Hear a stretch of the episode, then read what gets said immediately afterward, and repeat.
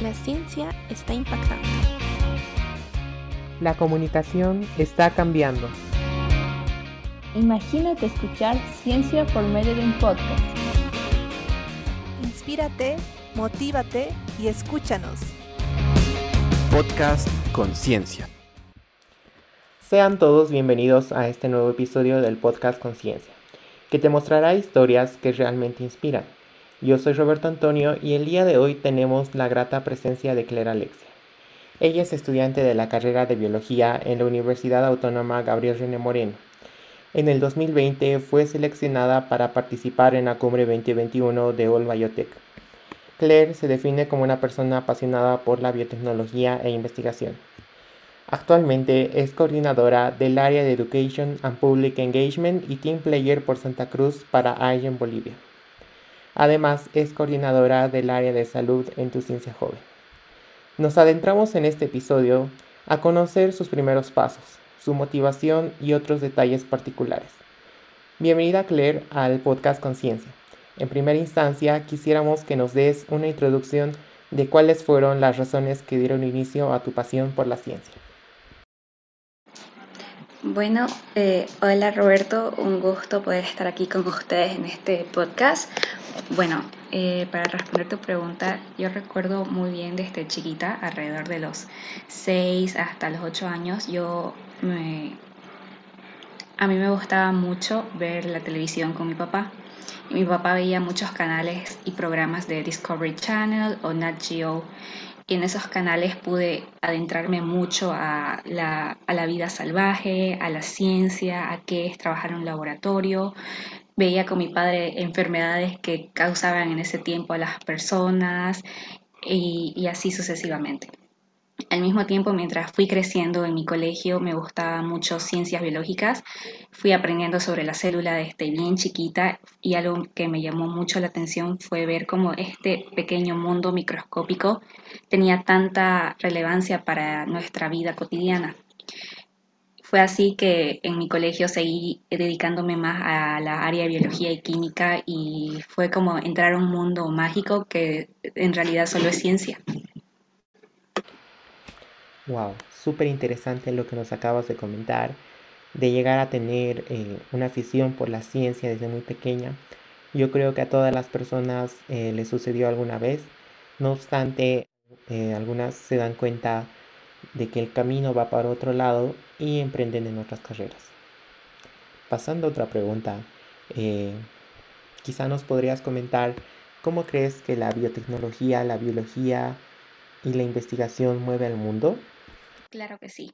Eh, viendo así en general alrededor del mundo, me parece súper increíble que cada vez las personas se están dando cuenta que la biotecnología, que la ciencia, que todas estas ciencias bases y ciencias aplicadas tienen una gran importancia para todos los aspectos en nuestra vida, es decir, en, tanto en la forma política, en la forma alimenticia, en la forma de la salud, en la forma social, cómo la ciencia puede impactar a grandes rasgos.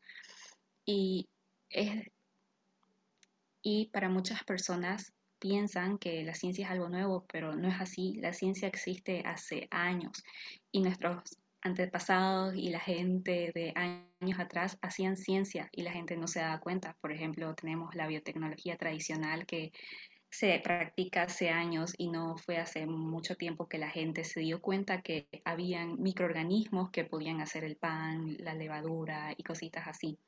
Así que yo veo que la ciencia siempre ha estado ahí, siempre ha sido una herramienta que ha estado ahí para todos los seres humanos y que no fue hasta más adelante que nos hemos dado cuenta que la ciencia, la biotecnología y todas estas herramientas son alternativas para problemas de dar soluciones.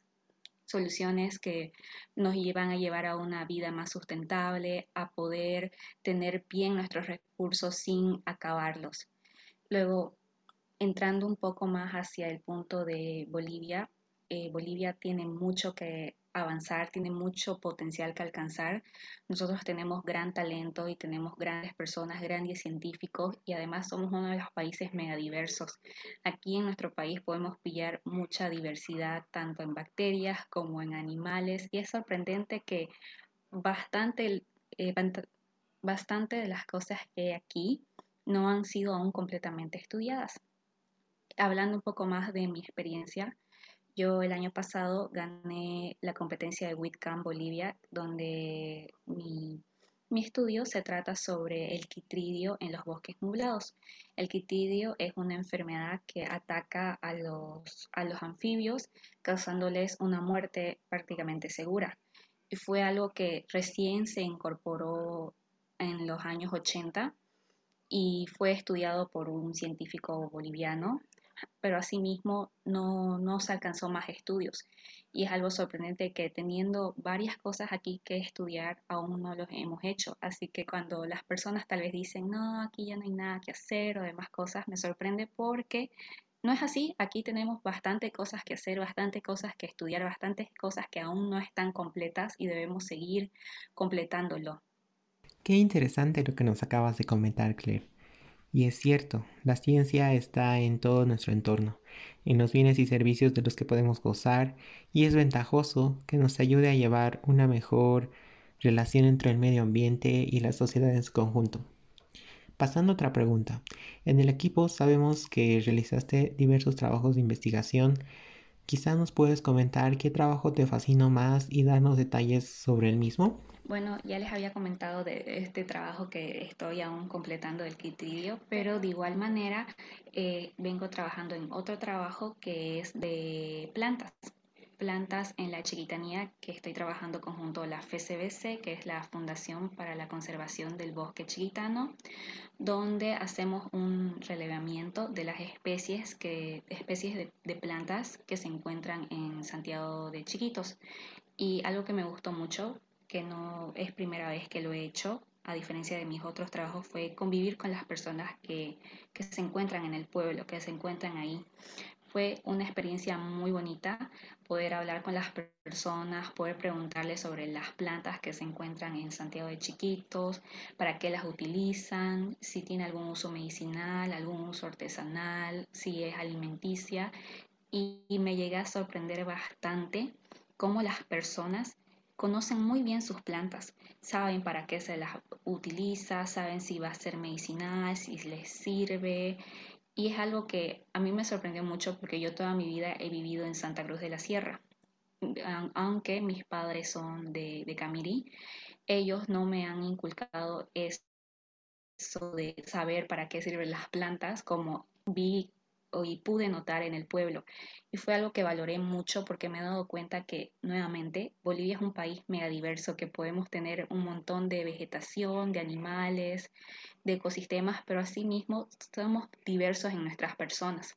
Nosotros tenemos varios grupos étnicos y no los apreciamos lo suficiente, y con los años se va perdiendo su, sus conocimientos. Y me sorprende que no haya esos conocimientos escritos en un papel, guardados, porque son importantes. Y nuevamente al, al llegar a Santiago de Chiquitos y hablar con las personas, preguntarles sobre sus plantas, sobre sus animales, y ver que ellos sabían, que hasta me podían decir nombre científico de sus plantas, fue algo que me dejó a mí muy sorprendida. Y lo valoré mucho, y ahí fue donde aprecié mucho la sociología y la etnobotánica y toda esa rama que aquí en Bolivia aún es muy, aún no es lo suficientemente estudiada. Ya para finalizar, quisiera que nos comentes cómo podemos llegar a ese objetivo en común que tienen las personas que se dedican a la ciencia en Bolivia. Bueno, yo creo que una de las cosas fundamentales que podría hacer que Bolivia tenga más ciencia y mejor en ese aspecto es tener el apoyo de la sociedad, porque muchas personas aquí en Bolivia se cierran con, con las personas que hacen ciencia.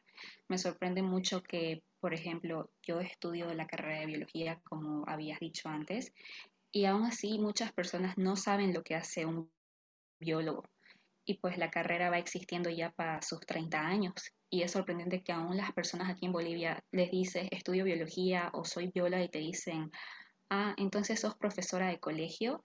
Y pues sí, o sea, podemos enseñar en colegios, sin embargo, el trabajo de, de un biólogo va también más allá. Entonces me sorprende mucho que las personas aquí son bien cerradas en los conceptos de ciencia y no se dejan abrir más, explorar más. Porque yo me imagino de que si no saben qué es lo que hace un biólogo, una carrera que ya va existiendo en Bolivia sus treinta años, ¿cómo van a poder esperar saber qué es lo que hace un biotecnólogo? ¿Qué es lo que hace la biotecnología y todas las herramientas que nos ofrece? Nuevamente, la biotecnología es algo que nos ofrece grandes herramientas y grandes soluciones para conservar, para crear nuevos medicamentos, para crear nuevas terapias, para poder encontrar alternativas a enfermedades y así sucesivamente. Y siento que aún aquí en Bolivia no lo podemos ver y como no lo podemos ver, no lo podemos aprovechar al cien por ciento.